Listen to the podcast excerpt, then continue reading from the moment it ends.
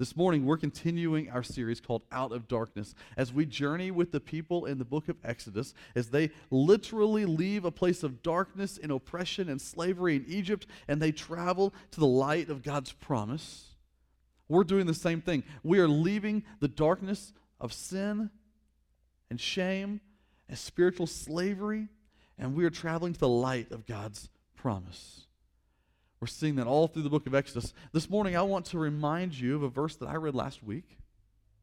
And we're going to read again here in a few weeks. It is in Exodus chapter 20, verse 3.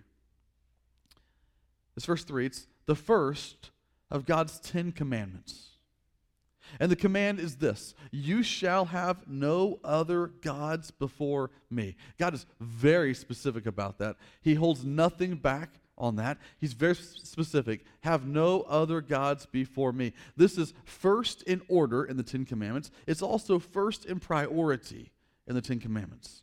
Everything builds off of this. You have no other gods before the creator of the universe, the king of eternity. No other gods. In the verse right before it, verse 2, he tells us why. He tells us why this is. In verse 2, it says, the, the God spoke and said, I am the Lord your God who brought you out of Egypt, out of the land of slavery. God claims sole credit for bringing his people out of slavery. God claims all the credit for bringing his people out of darkness toward the light. All the glory goes to God. It's not on Moses, it's not on Aaron, it's not on the, the people, it's on God. I am the one that did it. And because I am the one that rescues my people, you shall have no other gods before me. First in order and first in priority.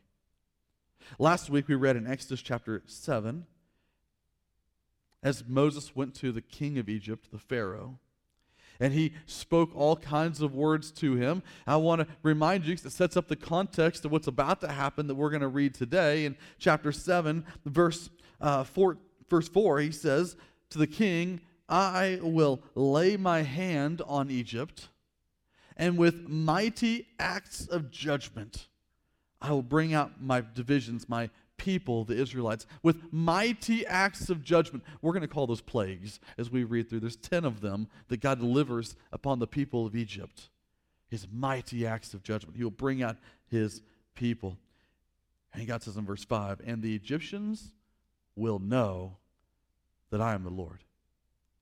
Everything we're going to read today was designed so that the people of Egypt and the people of the world would know beyond a shadow of doubt the supremacy of God, the Creator, the King. We pray for us, and we're going to jump in to plague number one. Father God, thank you for this morning. Thank you for speaking this word to us here. Thank you for rescuing your people out of slavery, out of darkness. Thank you for rescuing us. And all those that have not yet surrendered to you, that are still living in darkness, whether we're in the room or we're online or we're not even uh, a part of this time this morning, I pray, Father, that you would soon deliver us out of darkness and into the light also. I pray that we, we, your followers, would play the role in helping people to leave darkness and follow you in the light. And I pray, Father, we would never reject your mighty acts, your hand, your will, your guidance. I pray in Jesus' name. Amen. Amen. Let's go in here. We're going to read through all 10 plagues. I'm not going to read all of chapters 7, 8, 9, 10, 11, and 12 today. That would be a long church service. We're not going to do quite all that, but I'm going to jump through them quickly because what I want us today to get a big picture of what God is doing so we know his power and his might here. In chapter 7, verse 14, it begins The Lord says to Moses, plague number one, the Lord says to Moses, Pharaoh's heart is unyielding. He refuses to let the people go. Go to Pharaoh, the king, in the morning as he goes out to the river. That's the Nile River. As he goes out to the Nile, confront him on the bank of the Nile, taking in your hand the staff that was changed into a snake. And then say to him, The Lord, the God of the Hebrews, has sent me to say to you, Let my people go. so they may worship me in the wilderness. That's going to be repeated over and over through the next few chapters. Let my people go. But until now, God says, You've not listened, King. You've not listened, Pharaoh. So this is what the Lord says By this, you will know that I'm the Lord. Remember, everything that happens so we will know the Lord. You will know that I'm the Lord. With the staff that is in my hand, I will strike the water of the Nile, and it will be changed into blood. The fish in the Nile will die. The river will stink. The Egyptians will not be able to drink its water. That is what will happen. Now you got to have some context for this whole thing. You got to have context as God begins to wage war upon the oppression, the evil of the world. He begins to wage war to exert his dominance over all the things that the broken world hides behind. You got you need some context. The, the people of Egypt, they had a, a multitude. They had all kinds of false gods, false idols that they'd created, that they worshiped, that they prayed to, that they talked about. One of those false gods was the Nile River. This, this, God, this God that would provide for them, would care for them. Every year, the Nile would flood and send us nutrients into the fields and feed their crops. It would water their people and their animals, their livestock. It provided and sustained their life, and they worshiped this river like a God. And God says, The first thing I'm going to do, I'm going to knock that false idol off the shelf. I'm going to knock him down. You got to understand the people of Egypt, as they were attacking the people of God, what they did back a Pharaoh, uh, a king ago, they had ordered that all the baby boys of the Israelite people, of God's people, all the baby boys would be thrown into the Nile River to be drowned and to die. They used the Nile as a weapon to attack the people of God. And God says, number one, what I'm going to do is I'm going to turn that back against you. No weapon used against me will work. I'm going to turn it back against you. He attacks the false God, he uses the river against them. Plague number one. But we know that Pharaoh, the king of Egypt, he did not relent, he did not yield. He stayed proud and rejected God. And so God says, Fine, we'll have a second plague. And so down in chapter 8, uh, it says seven days passed. That's one week later. After the Lord has struck the Nile River, a week later now, the Lord says to Moses, Go to Pharaoh the king and say to him, this is what the Lord says Let my people go so that they may worship me. It's repeated again. If you refuse to let them go, I will send a plague of frogs on your whole country. Frogs. Anybody like frogs in here? I I've got frogs in my yard. My kids play with little frogs in my yard. And I first read this, I'm like, a plague of frogs. Frog, that's kind of a silly thing, God. I mean, I get turning the whole river to blood. That's serious. But frogs? Really? But if you read on here, you realize that, that God says there's going to be so many. They're going to come into your palace, your bedroom, your bed, your houses, your ovens, your, your places where you're cooking and bake. There's going to be so many frogs, you won't be able to take a step without stepping on a frog. They're going to be everywhere. Everywhere. And you need a little context. One of the Egyptians' false gods, one of the false gods named Heket, was their god of fertility, the god they would pray to to multiply their people, the God they would pray to to add children to their nation. That God, every time that God was depicted in artwork, that God was depicted with the head of a frog. And God says, I, I, I took down the, the Nile River. Now, now what I'm going to do is I'm going to I'm going to knock off the fertility God. I'm going to take care of that one. And if you've been praying and thinking it'll multiply your people, well, guess what? I'm going to multiply the frogs, and they're going to be everywhere. They're going to be everywhere. And I'm going to show you that I have all the power, not your false idols. And then as time goes on, Moses prays for the plague to end, and the frogs don't just disappear, they start to die. And there's so many of them that when they die, the people just kind of pile them up in these piles of dead, decaying, stinking frogs all over the place. And the false idol, the false god that they've been worshiping, it, it's literally beginning to poison their land. It stinks everywhere, it's decaying and it's dead. Because the false idols, whether we realize it or not, in the Egyptians' lives and our lives, because we have some, they're poisoning our lives. They're piled up everywhere. But Pharaoh, the king, does not give in. He does not relent. And so God says, okay, well, let's keep going. Plague number three. Over in verse 16, says, The Lord said to Moses, Tell Aaron, his brother, stretch out your staff and strike the dust of the ground And throughout the land of Egypt, the dust will become gnats. Gnats. Now, you all love a good gnat, don't you? I mean, it's summertime. You look forward to seeing the gnats come out, don't you? The, those little tiny, man, they're everywhere.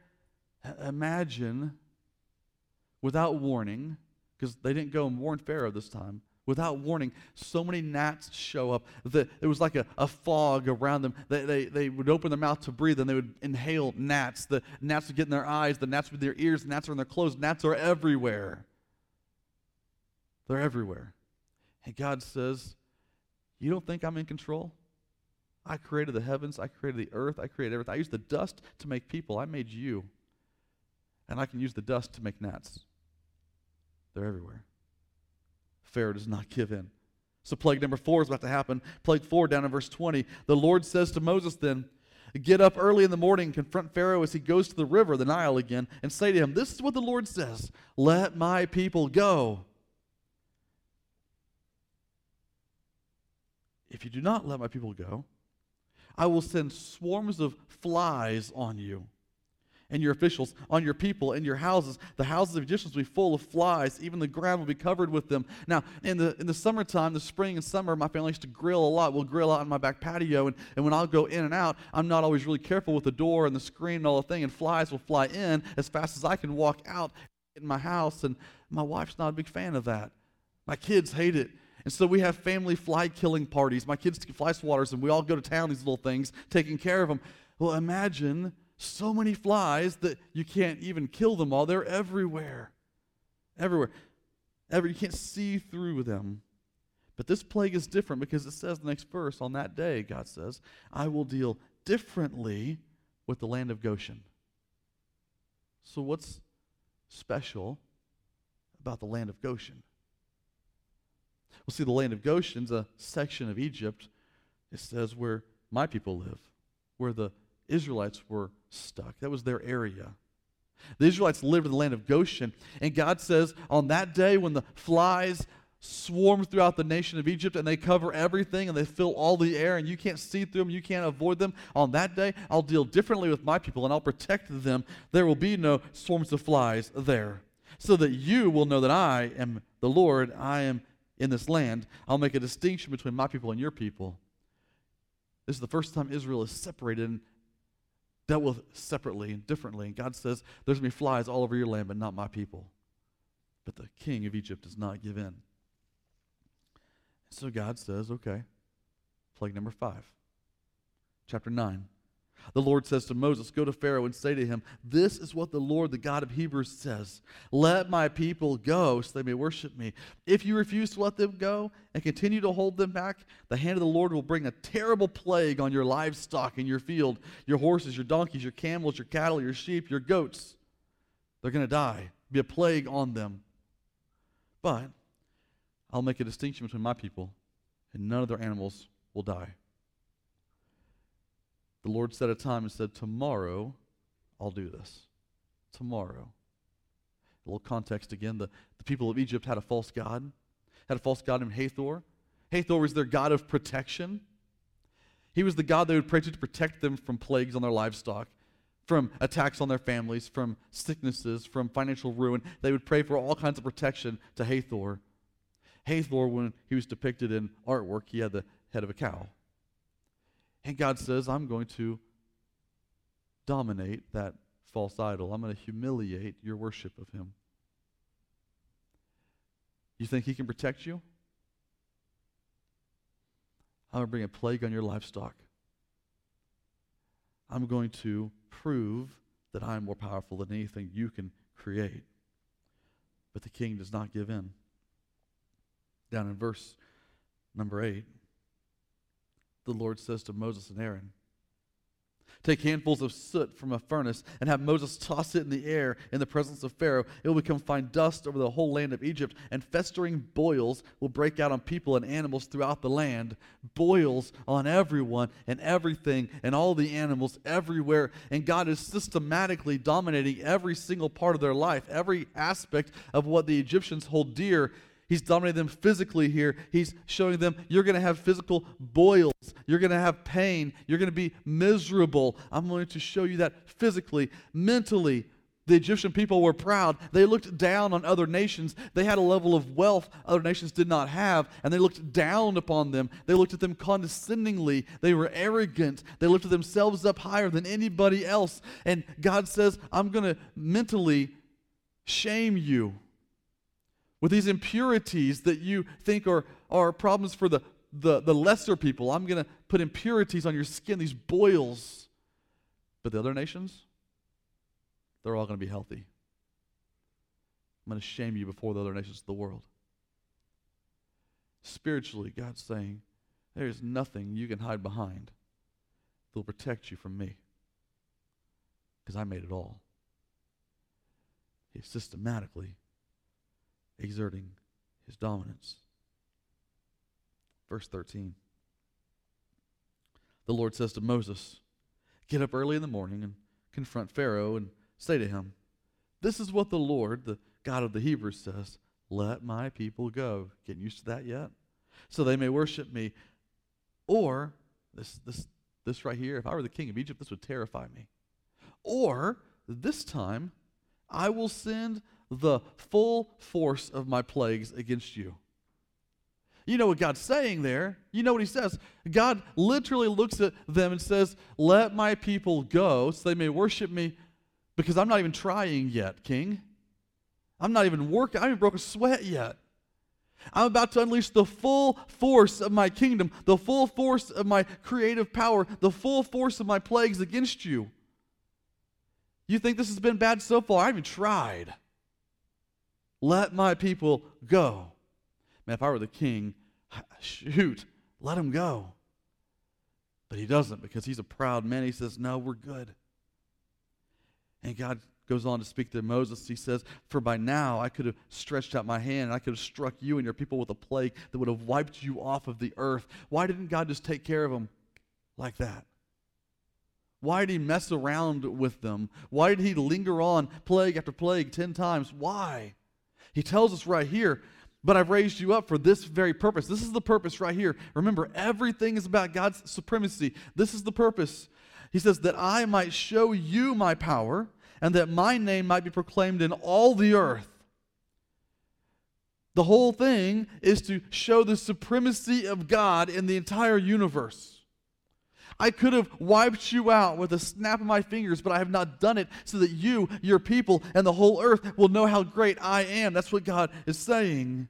You still set yourself against my people. You will not let them go. Therefore, at this time tomorrow, I will send the worst hailstorm that has ever fallen on Egypt from the day it was founded until now.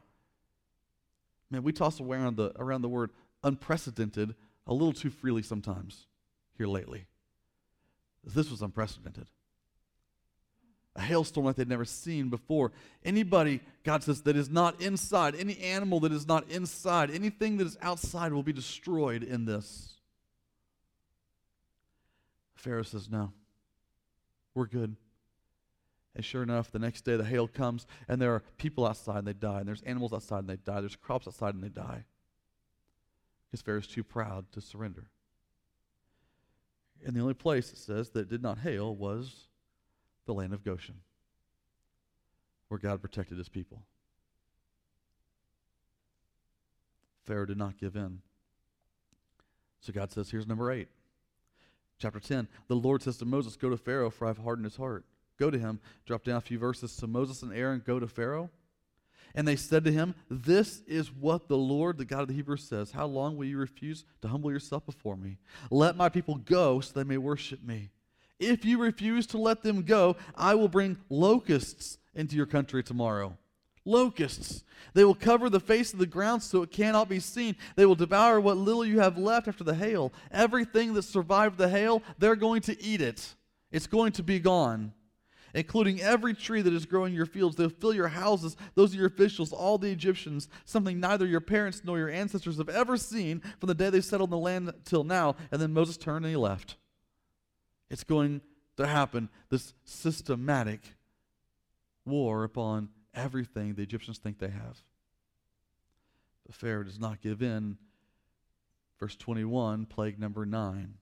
The Lord says to Moses, Stretch out your hand toward the sky so that darkness spreads over Egypt, darkness that can be felt.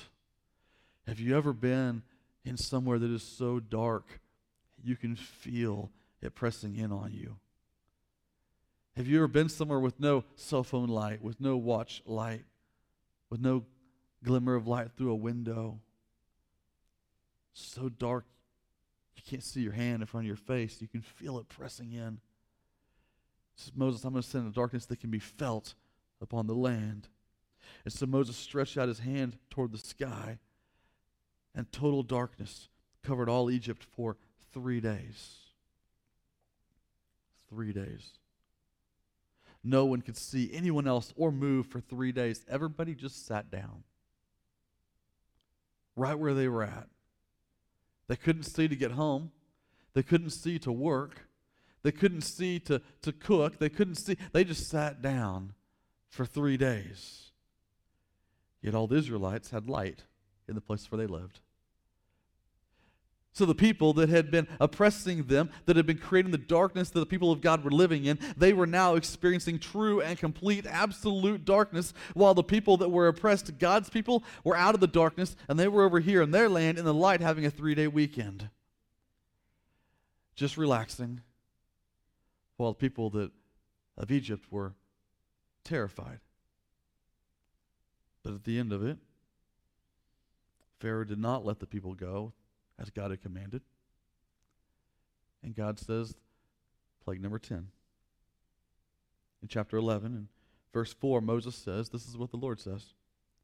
About midnight, I will go throughout Egypt Every firstborn son in Egypt will die, from the firstborn son of Pharaoh who sits on the throne to the firstborn son of the female slave who's at her handmill, and all the firstborn of the cattle as well. There will be loud wailing throughout Egypt, worse than there has ever been or ever will be again. But among the Israelites, not even a dog will bark at any person or animal. It's going to be quiet and peaceful. Then you will know that the Lord makes a distinction between Egypt and Israel.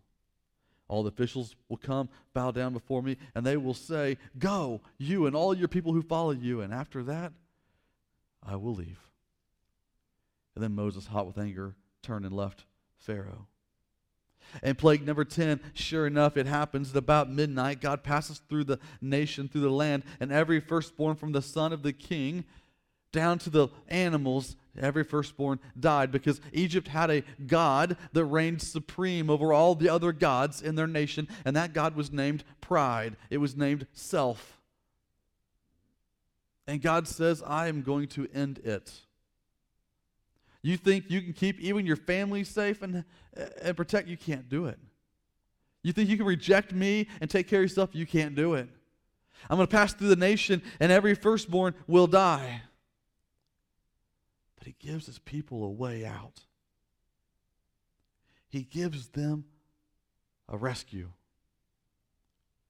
And Moses goes to the people and says, If you will just take a lamb spotless without blemish, and you will slaughter that lamb. And you will take the blood of that lamb and you paint it across the top of your door frame and down the sides of your doorposts.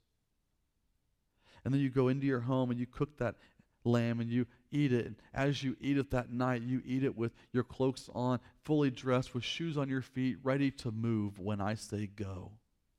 If you will do that, then when I pass through the nation and I come to your home and I see the blood of the spotless lamb across the top of the door and I see that lamb blood across there, when I see the blood of the lamb, I will pass over you and you will be spared you'll be delivered out of the darkness. And when I say go, because you are dressed and you are ready to move, when I say go, then you will jump and you will follow me, and I will lead my people out of slavery, out of darkness, and into the light of the promise. That is the plan. That is the deliverance from darkness. God says, I give you a plan, a way out.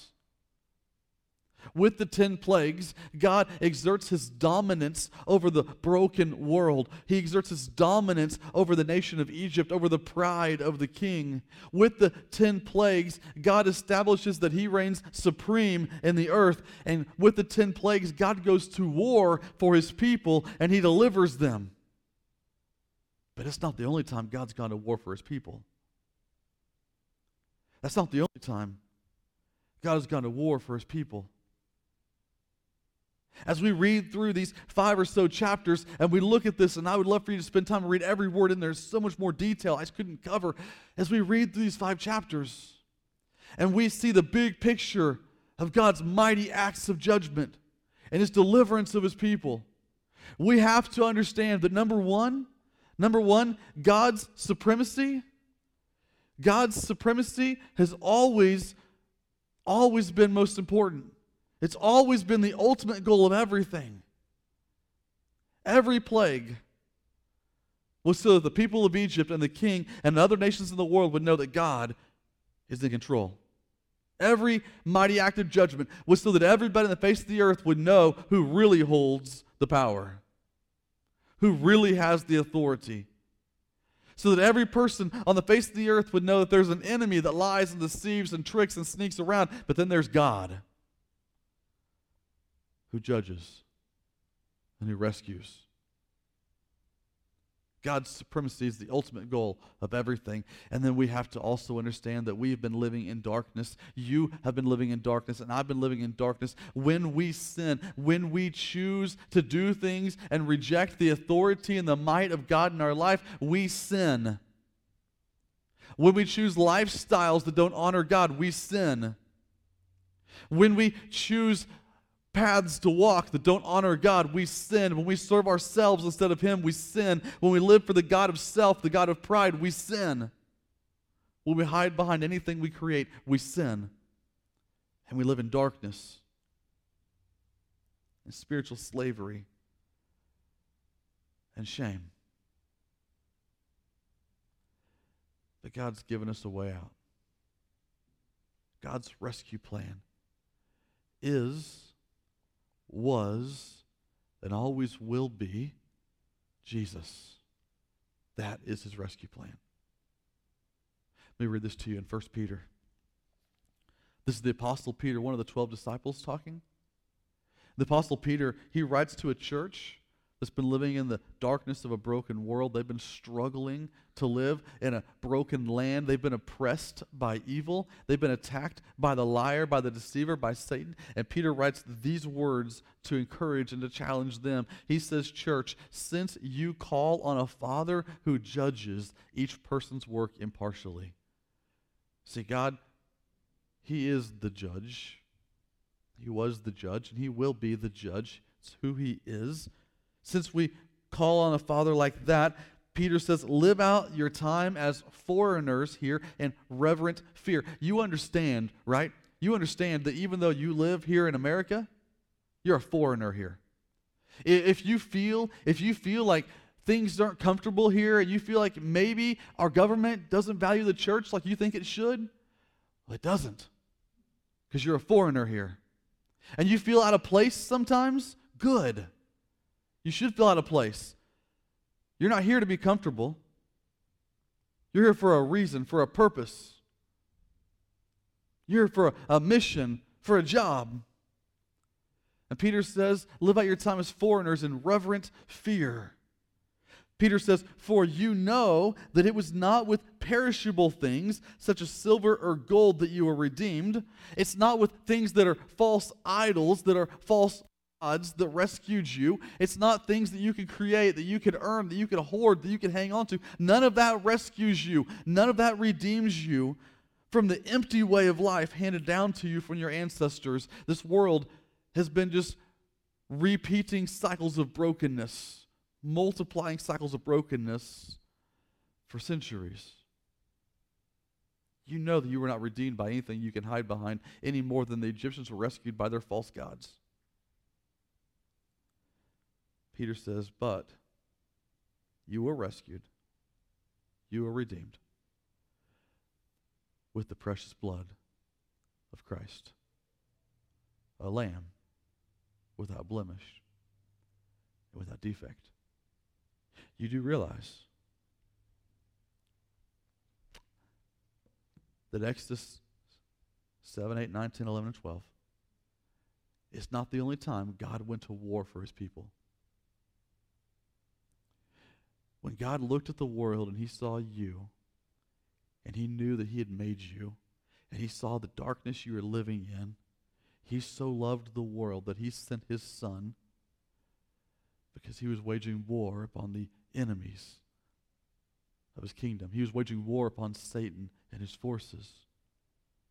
He sent Jesus from heaven to earth to be led to the cross like a lamb to the slaughter to live a blameless life, a perfect life, to be the lamb without blemish or without defect, a spotless lamb, to take the place of the lamb that they painted their door frames with blood, to take the place so that he'd hang on the cross and his blood would flow, and that when you surrender to him, his blood covers over your life. And God says, There's going to come a day that I'm going to come to gather my people to me, and they're going to come to live in eternity. And if I come and I come to have a mighty act of judgment, if you have rejected me, then you will live in death for all of eternity. But if I come to you and I see the blood of the Lamb across the top of your life, then I will spare you. I will pass over you, and you will live in eternity with me. That's what God does. He has and He will dominate fully all sin and all darkness in the world. But He's given you a way out, a path to deliverance through Jesus, the spotless Lamb. That's why every Sunday, and right now, I invite you if you've been living in darkness and sin and shame, and you've been justifying whatever, and you've been following and worshiping that God of self, whatever it is, I invite you to surrender yourself to the Lamb of God. John the Baptist in the Gospels, when he saw Jesus walking along, he says, Look, behold, the Lamb of God who takes away the sins of the world. I invite you to surrender to that Lamb of God. I invite you to surrender to Jesus so that you can take that path to deliverance. The way that we surrender here as a part of the church is that we confess that we are sinners. We say, I'm a sinner. I know it publicly, I say that. And then I change the way I think about my sin, about my shame, about the darkness I've been living in. And then I'm lowered into water. And when I'm lowered into water, the blood of Jesus washes away, takes away the sin and the shame. And I come out of the water, coming out of the darkness into the light now, full of the Spirit of God so that I can walk and talk and live as a part of His kingdom. And then you, once you've done that, I, once I've done that, I walk as a foreigner in this land with one job, one priority. I will have no other gods before Him. And I will tell every single person I come in contact with how they can take God's path to deliverance too. You were not put here in America to be comfortable. You were put here so that God can make a distinction between you and the people of darkness. And you were put here so you could call people out of the darkness and into God's marvelous light. That is the invitation, and that is your next step. Let me pray for you. Father God, I thank you that you have called us your own. I thank you that you have made us your people. I thank you that you have waged war on our behalf and you have won the victory that we could win on our own. And Father, you have, as you won victory, you have called us to have no gods before you, to remember that you are supreme and we get to live in obedience to you knowing there will come a time that we will walk out of darkness triumphant behind you, walking into your light. And Father, that between this day and that day, all we are to do is to call others to follow so they can come along with us. Father, I pray that we would not let anybody, as far as in our control, we would not let anybody live as the Egyptians, rejecting you and staying in the darkness. But we call all to follow. I pray you would guide us. I pray, Father, you would continue to speak through your word and continue to give us opportunity to say your name to people in this broken world. And I pray in Jesus' name. Amen.